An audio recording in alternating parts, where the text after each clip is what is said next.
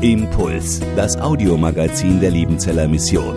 Predigten, Veranstaltungen und Specials weltweit am Leben dran. Impuls zum Nach- und Weiterdenken.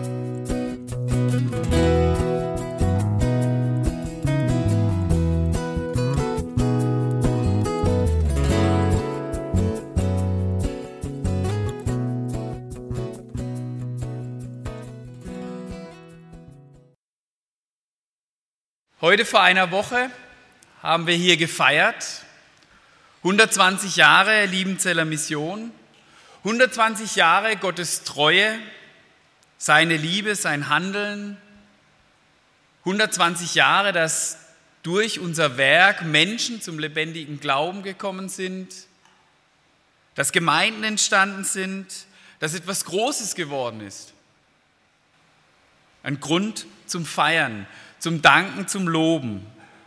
Und heute ein Buß- und Betag, passt es? Wäre jetzt nicht wirklich nochmal ein Lobpreiskonzert besser, zu sagen, wir wollen danken, wir wollen feiern, wir wollen uns freuen.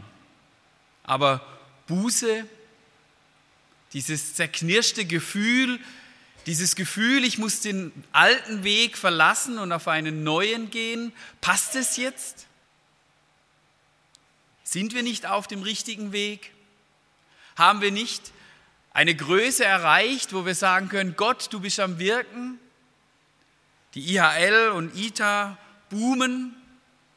Wir haben noch nie so viele Studierende auf dem Missionsberg gehabt, noch nie so viele Missionsfelder. Und dann ist uns heute ein Text gegeben, der mich persönlich sehr nachdenklich gestimmt hat. Ein Text, der mich demütig gemacht hat, der mir noch einmal neu aufgezeigt hat, wer wir sind, wer ich bin und wie schnell wir Menschen dabei sind, uns zu überschätzen. Ich lese aus Römer 2 den Bibeltext, der für den heutigen Sonntag, für den Buß- und Betag, als Predigtext gegeben ist. Römer 2, 1 bis 11. Darum, o oh Mensch, kannst du dich nicht entschuldigen, wer du auch bist, der du richtest. Denn worin du den anderen richtest, verdammst du dich selbst, weil du eben dasselbe tust, was du richtest. Wir wissen aber, dass Gottes Urteil recht ist über die, die solches tun. Denkst du aber, o oh Mensch, der du die richtest, die solches tun und tust auch dasselbe, dass du dem Urteil Gottes entrinnen wirst? Oder verachtest du den Reichtum seiner Güte, Geduld und Langmut? Weißt du nicht, dass dich Gottes Güte zur Buße leitet? Du aber mit deinem verstockten und unbußfertigen Herzen häufst dir selbst Zorn an auf den Tag des Zorns und der Offenbarung des gerechten Gerichtes Gottes, der einem jeden geben wird nach seinen Werken.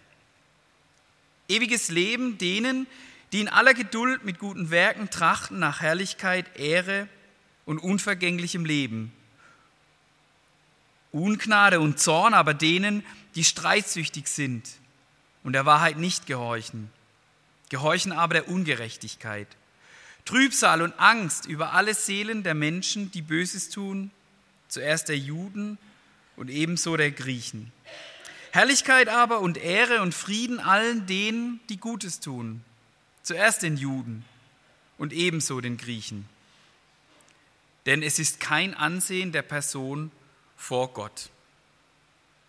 Ein Text für diesen Buß- und Betag, der mir zuerst Angst macht und dann aber auch wieder Freude. Ein Text, der mich demütig macht vor Gott. Und so möchte ich diesen Predigt auch überschreiben. Meine Situation vor Gott begreifen. Meine Situation vor Gott begreifen. Und da kommt zuallererst einmal Angst auf. Vers 1 lese ich nochmal. Darum, o oh Mensch, kannst du dich nicht entschuldigen, wer du auch bist, der du richtest. Denn worin du den anderen richtest, verdammst du dich selbst, weil du eben dasselbe tust, was du richtest. Wie oft habe ich genau das getan?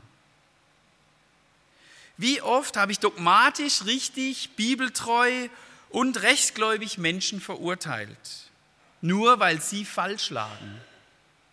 Wie oft habe ich mich zum Richter aufgeschwungen? Wie oft haben wir innerhalb der Liebenzeller Mission das in den letzten 120 Jahren auch getan? Seien es Katholiken, Charismatiker, Homosexuelle, Ehebrecher oder sonst Leute, die eben nicht in mein Konzept gepasst haben. Und ich habe sie verurteilt. Ich habe mich zum Richter gemacht und habe mich damit an die Stelle Gottes gesetzt. Ich habe der Lüge der Schlange geglaubt, dass ich sein könnte wie Gott, dass ich Richter sein darf, dass ich besser wäre. Und dabei hatte ich die Bibel in der Hand. Dabei hatte ich vielleicht sogar dogmatisch recht. Und ich habe mich gut dabei gefühlt. Schließlich war ich ja auf der richtigen Seite. Schließlich hatte ich ja die Bibel auf meiner Seite. Ich erinnere mich, in Ome in Japan, da hat es eines Tages an unserer Tür geklingelt, das kam doch immer wieder mal vor, und es stand eine sehr sympathische, etwas ältere Frau vor unserer Tür. Hat nicht lang gedauert, dann habe ich gewusst, das ist eine von den Zeugen Jehovas. Und habe mich gefreut. Jawohl, der kannst du jetzt mal so richtig zeigen. Da kannst du es mal so richtig auspacken und habe so vom Griechischen sogar noch, da war sie nicht so mächtig und konnte ihr zeigen, wie das eben so ist, dass eben eben Jesus und Jahwe eine Person sind. Und die arme Frau, die war danach wirklich so klein mit Hut und ging sehr, sehr frustriert weg. Ich bin zurück in mein Haus, in unsere Wohnung, bin die Treppe hochgegangen und habe mich so gut gefühlt. Mensch, der konnte es mal so richtig zeigen. Und dann stand ich im Hausgang und auf einmal schießt mir durch den Kopf, Tobias, was hat er denn das jetzt gebracht? Was hast du denn jetzt gewonnen? Du hast vielleicht eine theologische Diskussion gewonnen. Aber was hatte diese Frau jetzt davon, dass du sie theologisch fertig gemacht hast? Die Zeugen Jehovas für ihre Irrlehre verurteilen, das kann ich locker. Das war gar kein Problem. Aber auf einen Schlag ist mir bewusst geworden, wie selbstgerecht ich bin. Ja, mit meinen Worten würde ich nur die Rechtfertigung aus Glauben betonen. Allein aus Gnade bin ich gerettet. Wir haben es gerade eben auch gesungen. Nur weil Jesus für mich gestorben ist und nichts anderes rettet mich vor der ewigen Verdammnis. Genau das steht ja auch im Römerbrief. Aber mein Handeln mein Denken über andere, mein Reden hat mir erneut deutlich gemacht, dass ich mich auf den Richterstuhl gesetzt habe, auf dem nur Gott sitzen darf. Das Wesen der Sünde besteht letztlich darin, dass der Mensch selbst Herr sein will. Ich will Gott sein. Ich will Recht haben. Und das kann ich wunderbar in ein frommes Gewand kleiden und kann wunderbar das auch noch dogmatisch richtig ausdrücken. In der besten bibeltreuen Sprache kann ich das formulieren. Aber ich werde trotzdem immer wieder an mir selber scheitern, weil ich eben nicht der Herr bin. Paulus schreibt weiter, wir wissen aber, dass Gottes Urteil recht ist über die, die solches tun. Gott wird gerecht richten über Ehebrecher, Verleumder, Lügner Mörder, über Kinderschänder, über all die voll Neid, Mord, Betrug und Hinterhältigkeit sind. So steht es im ersten Kapitel im Römerbrief. Und Paulus ist deutlich, wie er darüber dazu, wie Gott dazu steht. Das wird gerichtet. Darum brauche ich mich nicht kümmern. Aber der Text geht weiter. Denkst du aber, o oh Mensch, der du die richtest, die solches tun, und tust auch dasselbe, dass du dem Urteil Gottes entrinnen wirst? Mach dir bewusst, du bist nicht besser. Du regst dich auf über Ehe für alle. Wie sieht es aus in deiner Gedankenwelt, in deiner Fantasie? Du regst dich auf über den kalten Kapitalismus und selbst bist du geizig und knauserst um jeden Cent. Auf was verlasse ich mich? Auf meine richtige Dogmatik?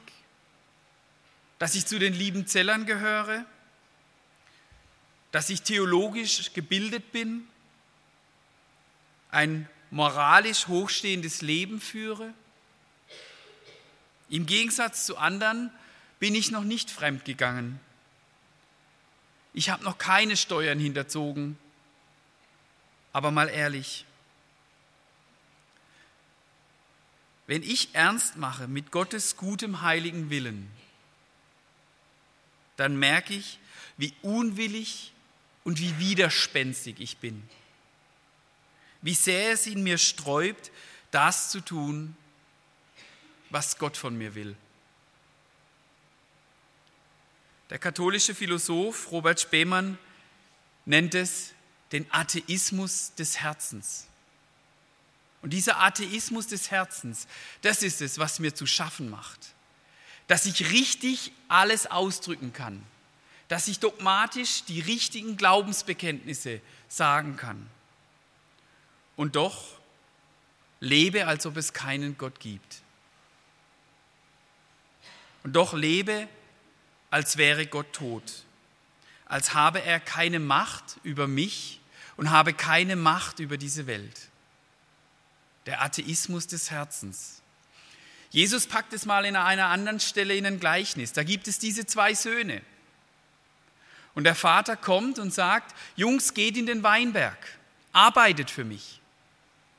Da gibt es den ersten Sohn, der sagt, nein, ich gehe nicht, ich bleibe zu Hause.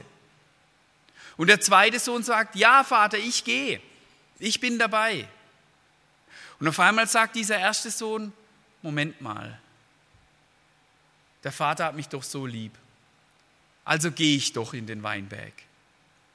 Und der zweite Sohn, der laut Ja gesagt hat, ja, ich gehe, bleibt zu Hause vom Fernseher liegen und isst Chips, spielt Playstation oder sonst was.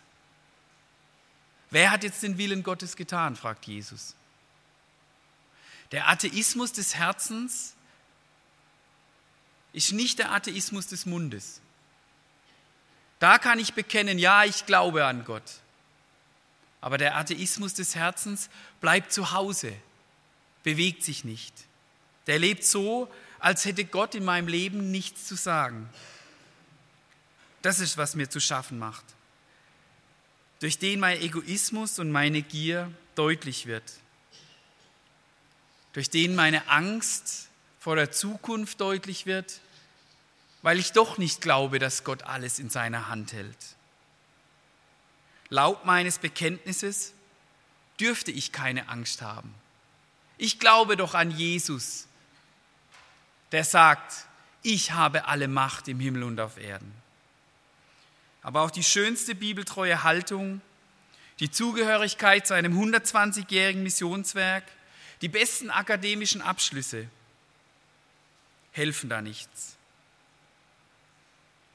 mich vor Gott begreifen.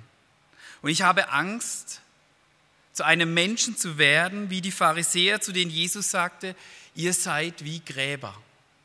Äußerlich schön angemalt, getüncht, aber innerlich voller Moder und Tod.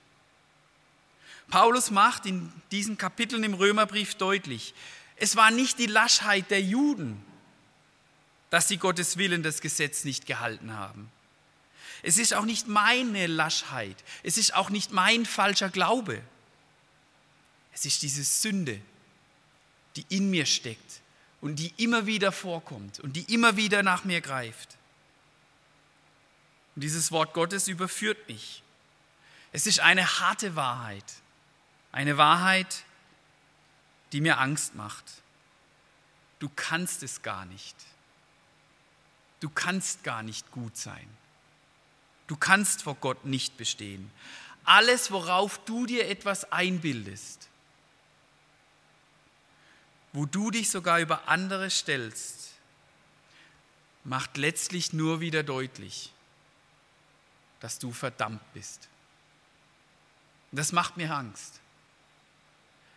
Da weiß ich, ich bin überführt.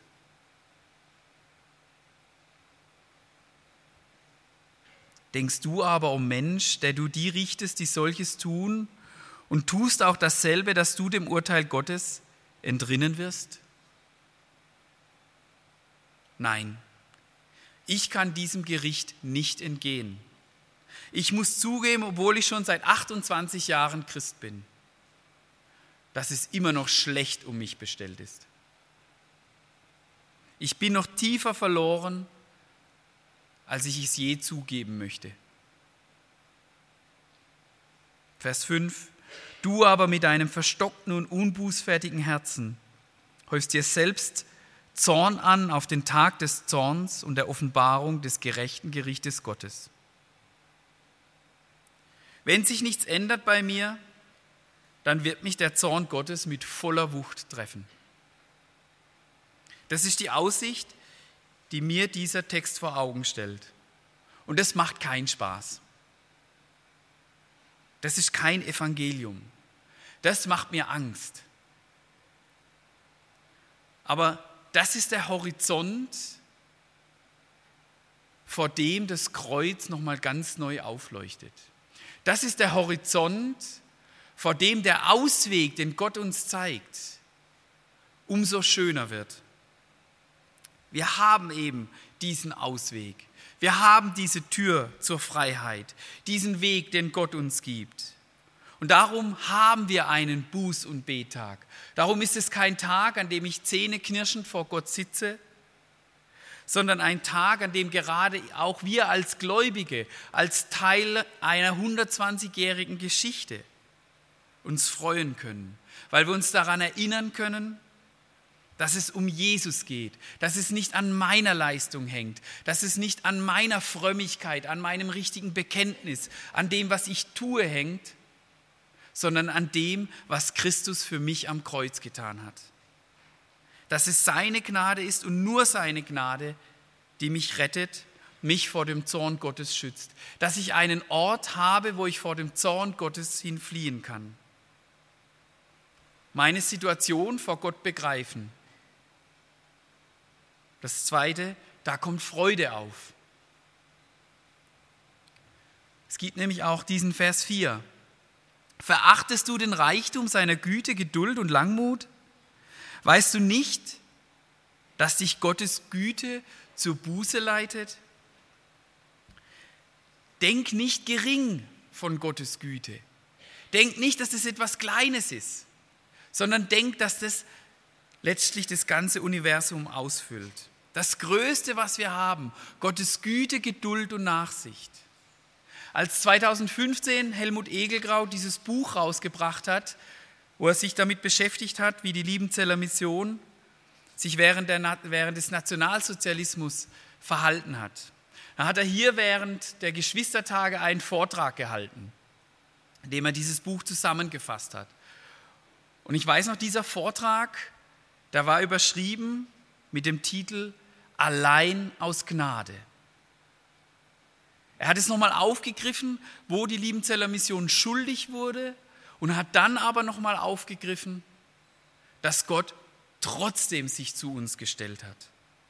Dass die LM während dieser Zeit nicht untergegangen ist, dass wir heute noch existieren, das ist Gottes Güte, Nachsicht und Geduld. Das ist nichts Selbstverständliches. Und es liegt nicht an unserer Rechtschaffenheit und Rechtgläubigkeit. Das liegt an Gottes Gnade, die uns in Jesus Christus begegnet, die ich nicht verdient habe und die sich mir zuwendet, obwohl ich es selbst nach 28 Jahren immer noch nicht verstanden habe, obwohl ich immer noch ein Herzensatheist bin. Aber da kann ich jetzt drüber wegschauen, weil ich sagen kann, und Gott ist mir trotzdem gnädig Keine selbstverständliche Gnade, keine billige Gnade, die ich sowieso bekomme.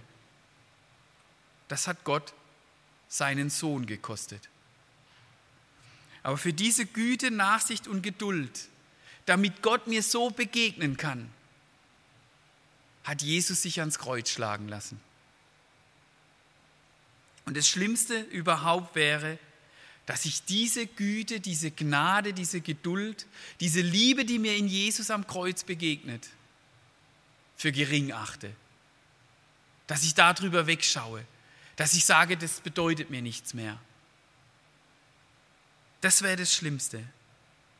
Und gerade darum schreibt Paulus, weißt du nicht, dass es Gottes Güte ist, die dich zur Buße treibt, die dich zur Umkehr treibt, dich nicht locker lässt bei dir, sondern immer wieder an dir arbeitet, dich schiebt und zieht und zerrt, dass du nicht mehr anders kannst, als vor Gott zu stehen und zu sagen, ja, ich will wieder bei dir sein.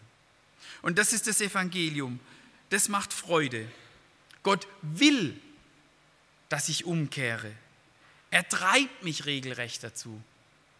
Er benutzt auch einen Busenbetag wie heute, dass er dir wieder ins Herz hineinspricht und sagt, komm doch wieder. Mach's doch wieder fest an mir. Und wenn du es schon hundertmal getan hast, dann mach's heute nochmal. Er lässt dich nicht los, er bleibt dran an dir. Und diese leise Stimme, die immer wieder zu dir spricht und sagt, komm, meine Tür ist offen für dich. Das ist Gottes Güte. Meine Situation vor Gott begreifen, da kommt Freude auf, weil er mich unendlich liebt. Weil Gott mir gütig ist und mich nicht einfach so rennen lässt, dass ich dem Abhang entgegenrenne und gegen mein Leben an die Wand fahre.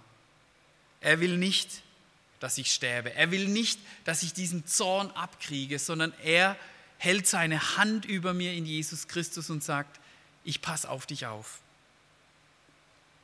Und dadurch wird Buße erst möglich. Dadurch wird diese Umkehr erst möglich. Weil ohne diese Güte, ohne dieses Ziehen von Gott, würde ich doch immer davon rennen. Ich würde alles, was ich habe, benutzen, um wegzulaufen. Aber seine Güte ist, die immer wieder mich zurückholt. Wenn Gott nicht ständig an mir ziehen würde, hätte ich ihm schon längst den Laufpass gegeben. Aber dass ich heute noch mit ihm leben will, dass du heute noch sagst, ja, Jesus, ich möcht's, das ist seine Gnade. Das ist nicht deine Frömmigkeit. Wenn Gottes Güte dich heute zur Umkehr, zur Buße, zurück zu Jesus treibt, dann hör auf ihn.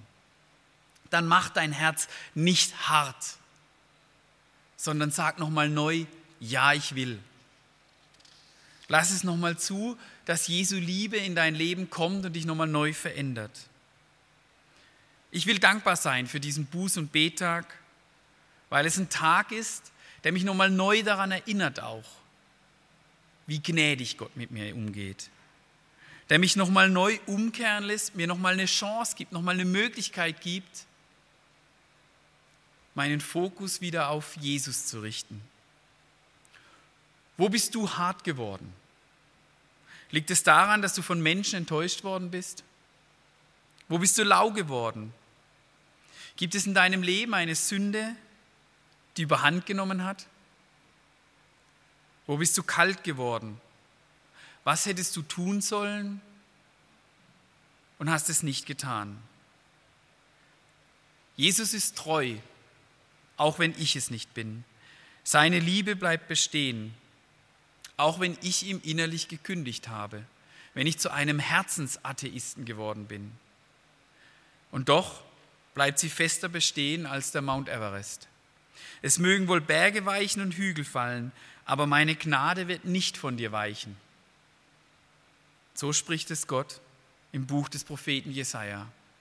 Und das darfst du für dich heute ganz persönlich nehmen. 120 Jahre Liebenzeller Mission. Wir haben gefeiert und wir haben einen Grund zum Feiern. Aber nicht, weil wir die Superhelden sind, sondern einzig und allein, weil Gottes Güte uns immer wieder zu ihm getrieben hat und es auch heute noch tut. Deshalb passt ein Buß- und Betag perfekt in diese Feierlichkeiten, weil wir uns nochmal neu bewusst machen können, was wären wir, wenn wir Jesus nicht hätten. Der Zorn Gottes wäre auf uns. Wir hätten die Hölle verdient. Aber Gott spricht sein großes Aber. Seine Liebe zieht mich heute zu sich. Gottes Güte treibt mich zur Buße. Ich möchte einen Augenblick der Stille euch geben mit der großen Bitte. Nutzt diese Stille, um euer Leben mit Jesus nochmal zu erneuern, euer Leben an Jesus nochmal festzumachen.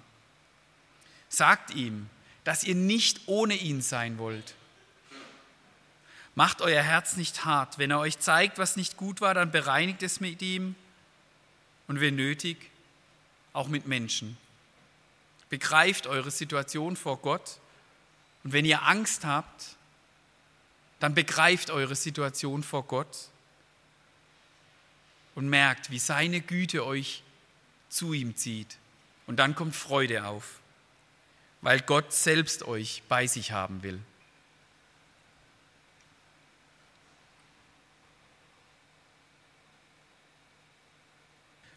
Herr Jesus, an diesem Bußenbetag stehen wir vor dir und müssen bekennen, dass es nicht gut um uns bestellt ist. Unsere Gedanken, unsere Worte und nicht selten unser Handeln zeigen, dass wir Menschen sind, die immer noch mit der Sünde kämpfen. Und ich danke dir von Herzen, dass du trotzdem treu bist, dass du uns als Einzelne, aber auch als ganzes Missionswerk noch nicht verlassen hast, sondern dass wir wissen, deine Güte treibt uns zur Buße. Deine Güte treibt uns dahin, dass wir immer wieder zu dir zurückkommen können. Und deine Güte ist es, die uns immer wieder vergibt, immer wieder Neuanfang schenkt, immer wieder auch nochmal neu benutzt. Herr, dass wir heute noch zu dir gehören dürfen, dass wir heute noch sagen dürfen, wir sind Gottes Kinder. Das ist deine Gnade. Und dafür möchte ich dir von Herzen danken. Und ich möchte, möchte dich bitten, dass du immer wieder neu auch uns daran erinnerst, dass du immer wieder neu auch in unserem Leben tagtäglich diese Buße schenkst, diese Umkehr schenkst, dass wir immer wieder neu unser Leben festmachen an dir. Ich danke dir, dass wir bei dir offene Türen einrennen. In Jesu Namen. Amen.